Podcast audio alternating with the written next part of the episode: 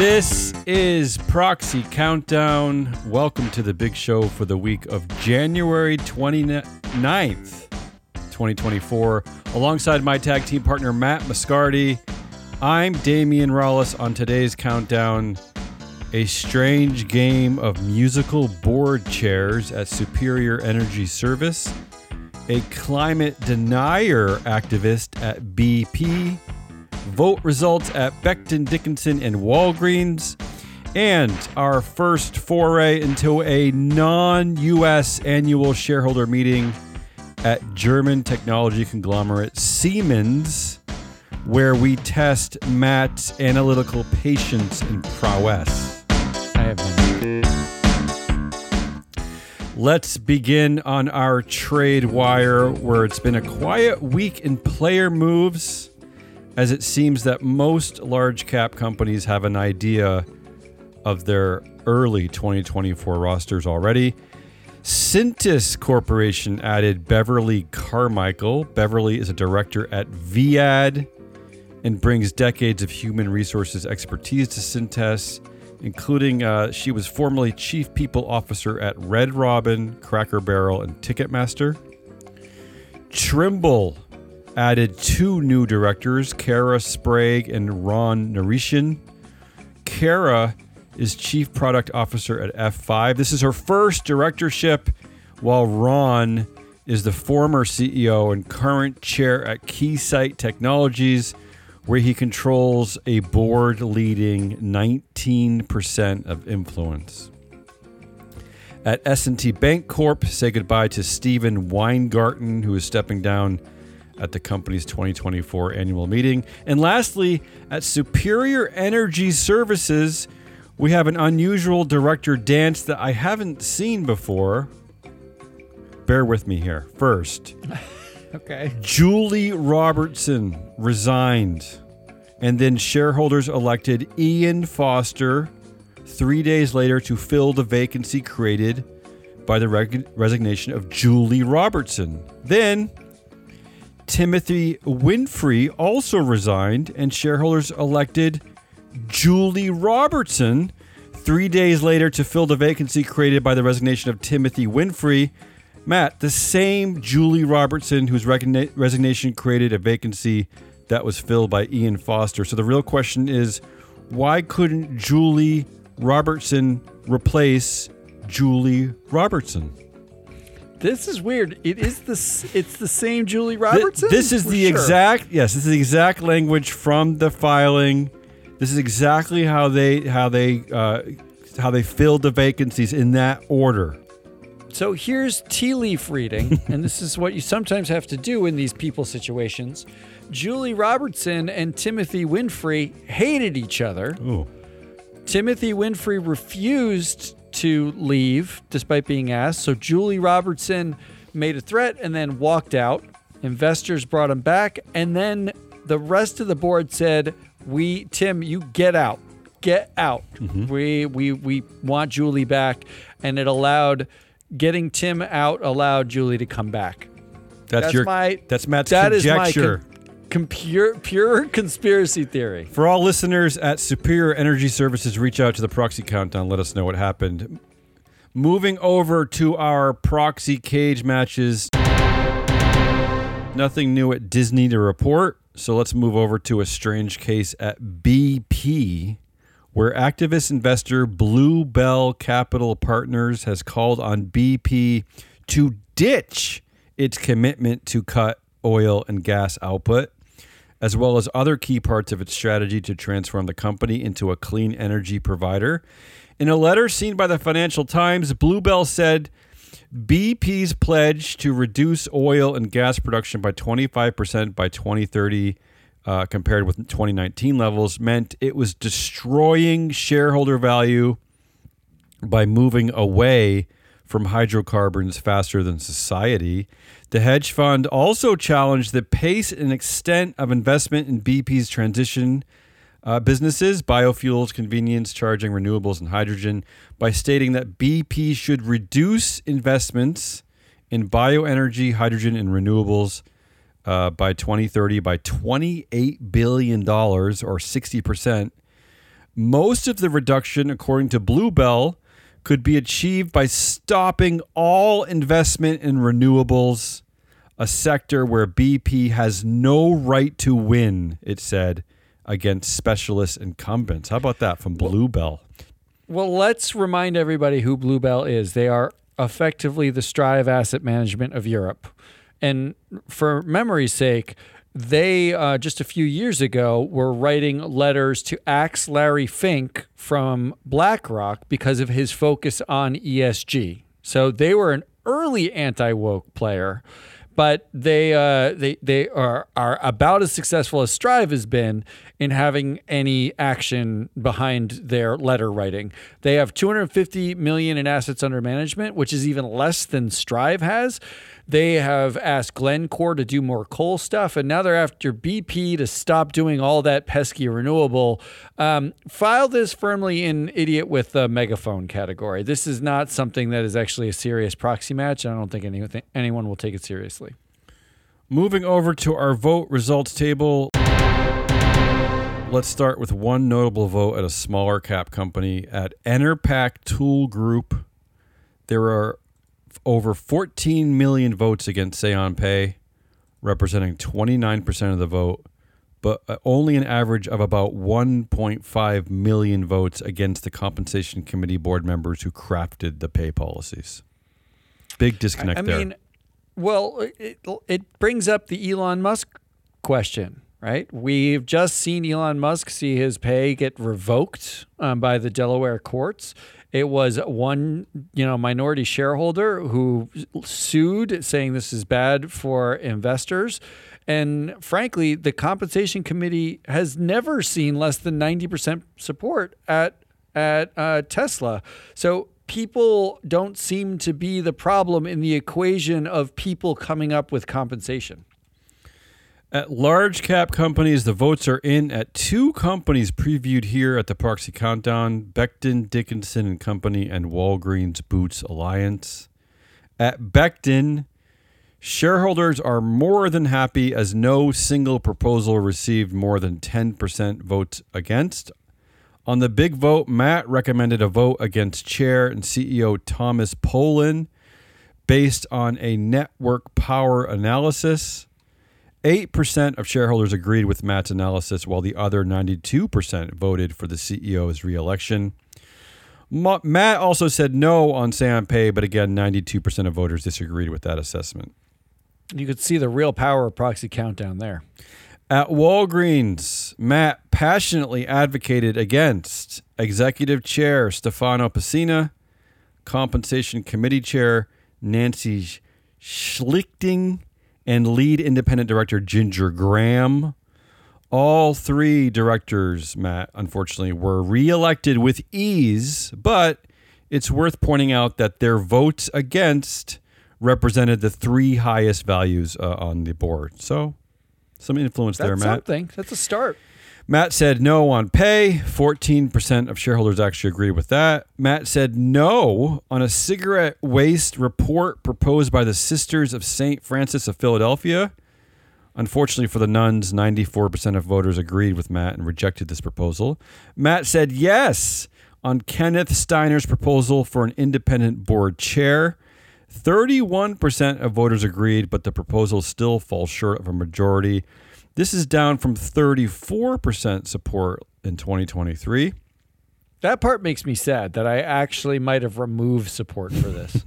a living wage proposal brought by John Chevedden was rejected by just over 90% of the vote. An anti woke, anti ESG proposal from the troll group known as the National Center for Public Policy Research received a very sad support of just 1% of the voters. And finally, a pro choice church re- requesting a report on risks of reproductive health care legislation received the support of only 8% of share voters.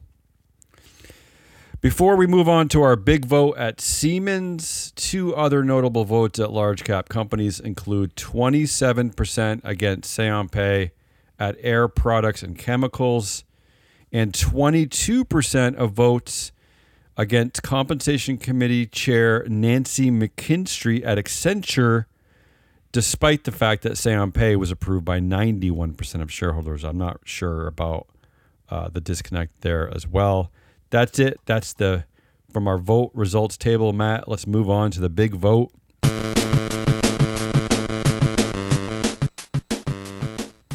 Where we're covering our first non American company, Siemens. Uh, Siemens, uh, based in Germany, their annual vote is next week, February 8th. Uh, before I hand this behemoth off to Matt, I, I want a, a few observations at the top. This is a, Germany has a a dual board structure. There is a supervisory board that is uh, akin to an American board, right? That's the those are the, the the directors that are actually voted in by shareholders, and there is a management board. Uh, where where which is akin to our named executive officers. Uh, these are appointed and nominated by the supervisory board, but shareholders cannot vote in these members. Uh, this is where you usually find the CEO. You will not find the CEO of German companies on the supervisory board. Uh, of that board, Matt, there are 20 members, the supervisory board, 20 members that shareholders can elect. 10 of these at Siemens are employee representatives. All German boards are, are half employees and half uh, just sort of regular independent directors. Uh, and finally, I wanted to point out that uh, that there seems to be a real power structure on this board represented by the chairman's committee. Uh, this includes four members Jim Snabe, who's the chair of the board, um, Werner, Werner Brandt, who's second deputy chair of the board, and then two employee representatives, Jurgen Kerner and Birgit Steinborn. But I wanted to point that out that the power on this board seems to reside with the chairman's committee. I I, I hope I set this up adequately for you, Matt, because there's a lot to talk about here. This is very, a very unusual structure compared to American boards. Yeah, so I have to start off by saying I am not an expert in corporate governance in Germany. This is a very no. Germany is very specific relative to France, relative to Italy, relative, relative to, the, to UK. the UK. Yeah, and this it's, it's, yeah, and I'll say that this comes from a request from a listener who asked us to cover a non-American board, so we're more than happy to do so. So so there's a there's a lot of nuance here that might get lost in terms of the bureaucracy or the legal structures. For instance, proxy access isn't a thing in Germany the way it is can be in the United States. The way the nomination process happens is different. There's a lot of nuance that goes into that that's going to be different. But Yeah. I'll say this. Yeah. Well, Yeah. Before you get to that, let me point out two two of the differences here that are important to focus on this year. First of all, shareholders are not actually voting on the reelection of any board members this year. In- Right. Instead, what of the big things. Instead, what they're asked to do is to ratify the acts of the members of the managing board and to ratify the acts of the members of the supervisory board. So uh, essentially it's a it's a vote it's a no confidence vote, right? It's a confidence vote. It's Yeah, not this is like moral support. moral support. That's what it is. And to put this into context, at the 2023 uh, annual meeting, all directors, all supervisory board directors were ratified with votes between 99.2% and 99.8% support.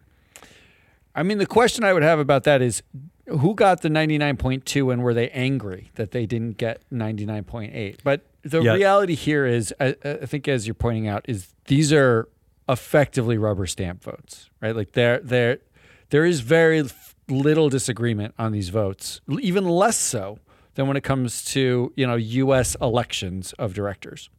Well, I, I will say also that last year there were seven supervisory board members up for a vote, and there was one board member who did receive over 10% no vote. So it is it's similar. But that's when they're up for election. That's when right? they're up I'm for election, The, ratif- yes. the Yes, ratification exactly. votes are rubber, are largely Yes. rubber stamp votes. These are 99% agreement. So it's it be, it's incredibly rare to see a no ratification Yes, vote. and and one other Um, wrinkle before you get to the directors, I want to talk about pay. Is that there are two votes on pay this year? There's a traditional, I'll call it a say on pay vote, although this one is binding, where shareholders are asked to resolve on the approval of the compensation report. That is for this fiscal year 2023, and the other one is to resolve on the approval of the compensation system. So this is a vote that comes up every four years that uh, analyzes the entire system to which the board pays its members. So there are two separate pay votes this year. And again, different than the US in that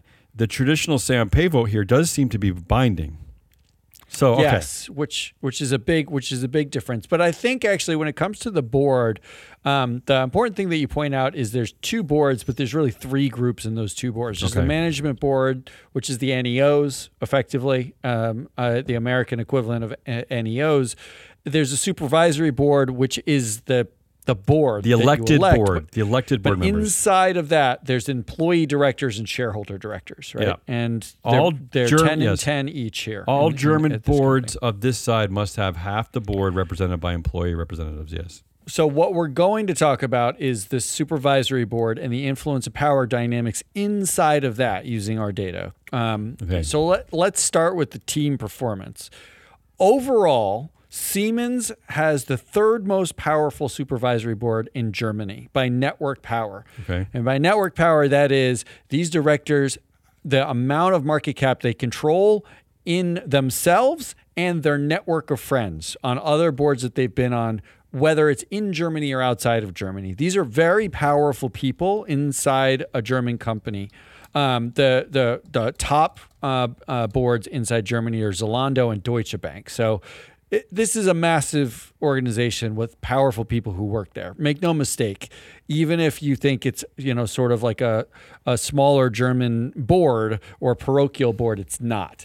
Um, Fifty-eight percent of the influence of Siemens is controlled by connected directors. So these are people that know people, and 57% of the influence is actually controlled by PhDs and academics. Okay. So these are smart people that know people. This is a this is an impressive board actually when you break And- it down. And let's not forget that that half of the board are employees of Siemens who generally do not sit on any other outside boards.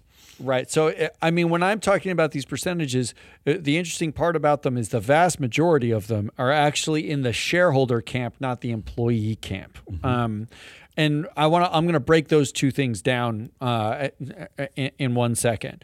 Um, because it's important here to know that I, I know you mentioned that the, the chairman's committee Yes. is really a center of power. Uh, the audit committee is as well. Uh, Okay. The chairman's committee is largely represented in the audit committee. and The audit committee is eight strong. It is a really big audit committee. Um, and unlike in a U.S. companies, you can even see this in the compensation. The chair of the audit committee gets an extra 180,000 euros per year compared to just 80,000 euros per year for being the chair of other committees. Wow. It is a very big difference, and they value the audit committee very highly. I don't know what that says about the way either Siemens in particular or German companies think about, you know, the the audit function, which sort of makes sense um, that they think this way, but it is a powerful committee. Other than that, the board overall is purely average.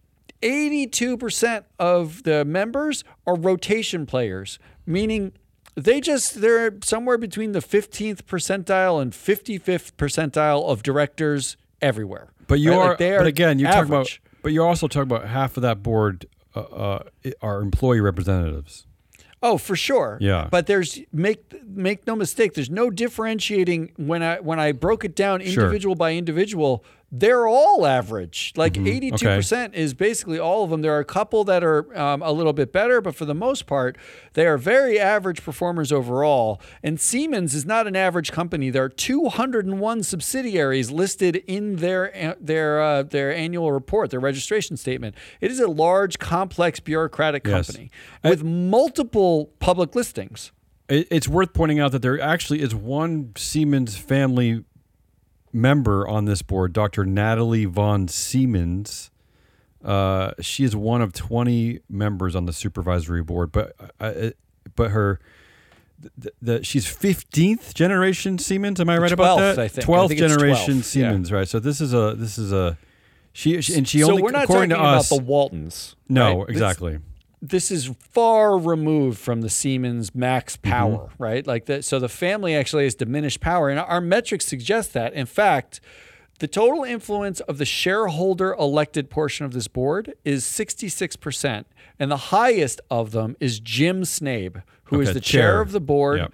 um, well outpacing Natalie Von Siemens, the family member, which is not something you see in a U.S. structure where you have the family on the board, usually.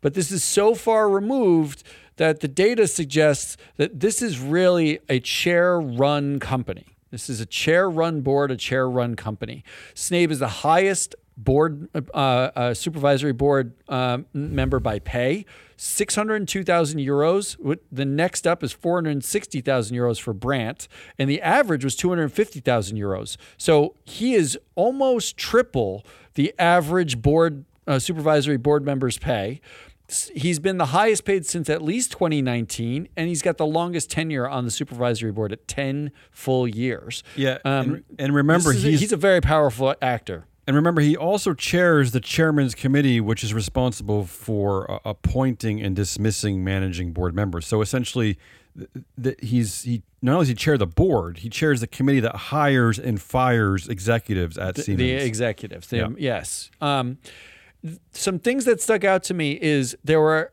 a bunch of expertise fails here. Hmm. There were only two board supervisory board members who, according to the German Stock Corporation Act, were financial experts, qualified as financial experts. Just Okay. two on a 20 person board. Mm-hmm. And those were Brandt and Zachert. Both of them are on the audit committee, but the committee has eight members. So that means one 25%, one in four of the members are actually financial experts. It seems like Hmm. a potential oversight when it comes to you've consolidated power in an audit committee, but you don't have any financial experts on the audit committee? Really? Hmm. Yeah, that- like That's Matthias we doing? Zachert, who is the chair of the competition committee, and that is uh, Werner Brandt, who is who is second deputy chair of the board and also on the chairman's committee. So Brandt really has all likely all the power on this audit committee because Yeah, not chair only of is he the audit committee one- as well, right? He's the only one with the expertise, but Mm-hmm. he's the chair of that committee and he's on the chairman's committee. Those those are that's that's that's a trifecta that's actually pretty strong here. Meanwhile, on the other side of that coin, 100% of the board, 100% of the board tag themselves in their skills matrix as having sustainability qualifications. 100%. Really? 100% of the board is qualified in sustainability in some way. Okay. At that point, the definition is so vague as to be meaningless. And that that part of the skills matrix, financial expert is is a mandated requirement of the German um, corporate uh, stock act. But sustainability expert, there's no regulation on what that means, what that is. In fact, none of the other skills are leadership, all those things. Those are just tagged randomly. The Yeah. skills matrix here seems random. We talked about this last week on the big vote, talking about Apple and how in the U.S. this, this we have the same problem where this this the the, the definitions to which we call people experts in certain skill sets is incredibly vague and in fact even vary from S&P 500 company to S&P 500 company where a director at Apple might have a certain skill set but but miraculously doesn't have that skill set at another company. And and I think the final thing on the supervisory board that stuck out to me was the network power question. Now, Re- Regina Dugan is the most powerful by network power, but simply because she has exposure to boards in the U.S. Uh, She is, uh, is on the board of HP, which is a highly interconnected board. So she has a network outside of Europe and Germany. Snabe, though, is a European power broker. He's on the Maersk board, SAP's from Allianz. He's uh, two private companies, and he's on actually a U.S. mid cap AI company. Where uh, also on the board with Snabe is Condi Rice, Condoleezza Rice, and Bruce Sewell, who is Apple's ex lawyer, um, reporting to Tim Cook. Uh, so he has connections back to big players in the U.S., but also big players in Europe. This is really a supervisory board, the shareholder component, that we're really talking about two to three people per your point. It is Snabe, it is uh, Brandt, Um, and uh, and it, it is the chairman's and, and the uh, uh, the the uh, the third member of the chairman's board who is uh, Brigitte. Brigitte Steinborn. who is the employee rep, and Right. the which gets us into the employee rep piece of this. The employee reps, their total influence for the employee reps is thirty four percent. Okay. When we look at them, you can't judge them the same way, and this is part of the nuance. You can't judge them the same way you judge a shareholder rep. First of all, their mandate is different, right? Like it's not TSR, um, you know, pur- purely. This is you're representing employees, so there's a different ask, a different stakeholder involved. The metrics we have actually most of them, half of them were unrated because there's not enough history. They sit on just one board, which is Right. this board, with the exception of Jurgen Kerner. Jurgen Kerner is on multiple boards because he's a high level representative of the trade union IG Metall. And um, IG Metall actually has uh, three of the 10 employee reps on Siemens board are IG Metall reps. Um, Ber- Kerner bats an abysmal 0.033 on earnings, 0.106 on TSR, a 200 overall, and that's because he's on ThyssenKrupp's board and Siemens board, and he's had exposure to other companies' boards as well. But Kerner is interesting because he's the connective tissue to management. He was on um, uh, uh, uh, Airbus with uh, IG Metall as a union rep for Airbus in Germany. So he knows the Airbus board members. Airbus board member Amparo Moraleda sat on Maersk's board with both Casper Rorsted and Jim Snabe, who are on the Siemens board. There is a line you can draw inside two degrees to the most influential shareholder rep and the most influential or among the most influential employee reps given his position. Yeah, and remember, uh, of that chairman's committee that I keep referring to, of the four board members, one is Jim Snabe, the chair, and, the, and another is Jurgen Kerner. So that chairman's committee ha- actually has two employee representatives, but they're but they're not rank and file employees. They're two people that actually represent, as you pointed out, big trade unions in Europe. So let's get to the recommendations Okay. because we basically have these There's a lot. Mm-hmm. two. There's a lot going on inside this board. I, I, I mean, uh, my instincts here are Snabe is a busy man. It's time to move on. He's been there for ten years, but he's not up for reelection until 2025. So. Like when it comes to ratifying, there's no sense in not ratifying Jim Snabe. It doesn't do anything. He's not going to move on. I, I, there are too many IG Metall reps here um, they're consolidated under Jurgen. My instinct would also be uh, if this was like an election year, you'd cut Jurgen and let the Siemens Works Council, which are reps from inside of Siemens, not not the broader trade union, let them ri- rise in power to actually represent the Siemens employees over broader trade unions that span multiple companies across multiple countries. But since we're talking strictly ratification, I have one member that I would vote against. Okay, just let's do it. Yeah. Casper Rorsted. A no confidence vote for Casper Rorsted. Why is that? That would be my recommendation. Here's why. He has 7% of the influence. He is directly connected to Snabe through other for other boards. He bats 355 overall. He's the worst on the board for his 10 years overseeing huge controversies. 0.081 is his batting average. He just sits on controversial boards, one of which was he was the CEO of Adidas when they brought Kanye West in. They mm-hmm. kept West doing his crazy stuff, despite reports that um, Kanye would spend meetings drawing swastikas and saying sexist things. They didn't fire him until he did it on Twitter. And there was a lot of blowback for things that he was saying. But he's one of the worst performers as it as as it relates to actual share. He's a shareholder rep. He's one of the worst performers, and he has a history of anti-Semitic actions at a company in Germany. He might not be anti-Semitic, but he definitely tolerated some of it until Kanye did it openly.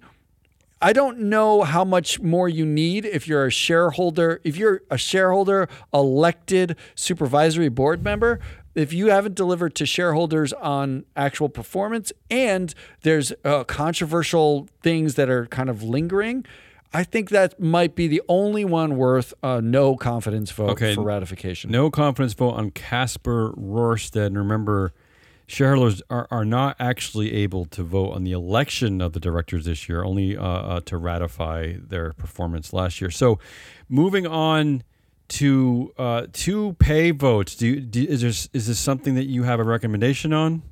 I only have I have a bunch a couple of thoughts Okay, go on uh, on the pay and it's really about the structure of the pay. First of all, Mm-hmm. I, the structure of the pay is highly organized. You know, I'm not used to this looking at a lot for- of US yeah, pay. and I was going to say, a, a lot of your analysis, or I I could also weigh in on my analysis, would be from a, an American perspective, which is to say, holy crap, there are other jurisdictions that uh, that very that s- uh, uh, sensibly uh, create plans to pay their executives. Although you know, it still might be a little bit much, but compared to America, it's yeah, it's it's pretty sensible. I mean, I, I, I did need like an abacus and to take an advanced degree to still understand everything going on. Yeah. But I spent a lot of time, and it turns out a lot of this tends to be measurable and like I could understand it after I got into it. You could see where all the money came from, and it's very fixed, right? Total pay for the CEO was 7.6 million um, last year uh, euros, which compare that to a U.S. you know executive at a company this size. right. you- I mean, it's not even comparable. It's not even close. You'd be talking 30, 40, 50, if not a billion dollars for some for executives now. Yeah, this is a There- this is a large company. This is a, a, a market cap of 140 billion dollars.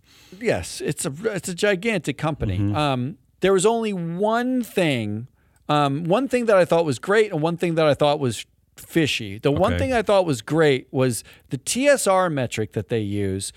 They actually you can get a zero percent pay if you underperform your peers by twenty percent or more Which makes sense. that not only does that make sense, but there's a straight line it, like up to, you know, your you you equal your peers, you get 100%. So it goes from 100% of your your target pay down to 0 between like uh, 0 and negative 20% of your peers. It's very very it's not like in the US where it's like you will get 95% if you are, you know, below the 15th percentile, right? Like it's not like that. Like you can get none for for for sucking at your job, which I loved. I loved that. That was I thought that was great. Right. The the thing I thought was fishy was actually the ESG component here. Okay. Turns out ESG on average equals about 7% of total pay for Siemens um, CEO. Right. It's it And- represents 20 percent of uh, annual bonus. It's Yes. the long-term annual bonus. Yeah. Right. Um, Okay, Then okay. there's short-term and long-term um, bonuses. The, the that's a low number. It's not as low as the one percent we see in the U.S. where people are freaking out about it, but it's still pretty low. But it it's high enough to pay attention. But the three metrics that they've chosen for ESG include carbon, um, net promoter score, which is how much your your uh, your customers like you, and digital learning hours per employee. Mm-hmm. Now, digital learning hour, we sat through plenty of pointless digital learning Right. in our time at corporations. That is not only totally fudgeable, but totally ridiculous. It mm-hmm. doesn't accomplish really anything, which means you could arguably if you're not you're, you're just falling short, throw out a learning module to your employees get get those hours up and bang you hit your you know your your numbers for your ESG which is 7% of your overall pay. That's a come up with a better metric than Yeah. digital learning hours. Come on we can do better. But you know there's nothing much else other otherwise to see here. It's really hard to argue against the way they, they structure these pay packages Uh, I will say this to wrap up that compared to U.S. companies, uh, they they do kind of drown you in a in a world of documents. Not only uh, the, the in the U.S. here, we are very lucky to have the SEC. It's a very organized system. We have one proxy statement that is is filed within a certain time every year. Uh, everything is filed through the SEC. In most European companies, uh, including Germany, there is a absolute sea of PDFs, and there is no rhyme or reason to where they exist, where they don't exist, where the information is. Uh, some of it is redundant, some of it is not. It's very difficult from an anal- from an analyst perspective, and and, and I'm guessing of even more so for an investor's perspective to begin even begin to analyze this. Uh, uh, it's it's just ex- it's extremely time consuming. Well, in this in- this country, in the U.S., it does seem like they value the share pricing and the and money over people. And in Europe, it seems like they value process and bureaucracy over Yes. people. It, eh, but in neither, the one unifying factor is if you want to know something about the people who are running these companies, it's really hard to to get to that information, and it's really hard to come to conclusions about it until you dig deep. Uh, th- is that anything else on Siemens before we wrap up? That's it. That's If- all. That's it- plenty. If listeners have other requests for other jurisdictions or companies, please reach out to us. That's it. That's the proxy countdown for the week of January 29th, 2024. Join us next week when we jump back into the alternative democracy pool, forever on the lookout for shareholder sharks, floating band aids, and wayward directors.